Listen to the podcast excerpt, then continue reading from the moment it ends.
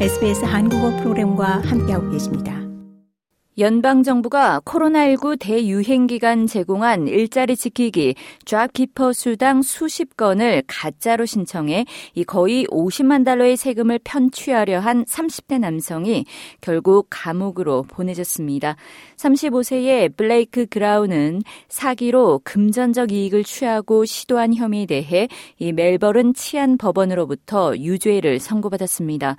호주 국세청과 호주 연방경찰은 이 40건의 잡키퍼 신청을 포함해 다수의 의심스러운 신청과 그라와의 연관성을 파악하고 2020년 6월 그라우에 대한 조사에 착수했습니다.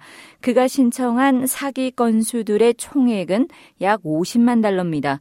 그라운은 지난 2월 사기 혐의로 자택에서 체포됐고 호주 국세청을 대상으로 3만 5천 달러를 편취하고 이외 45만 8천 달러의 사기 미수죄로 21일 3년 6개월 징역형을 선고받고 수감됐습니다. 2년 3개월 후 가석방 자격이 주어집니다.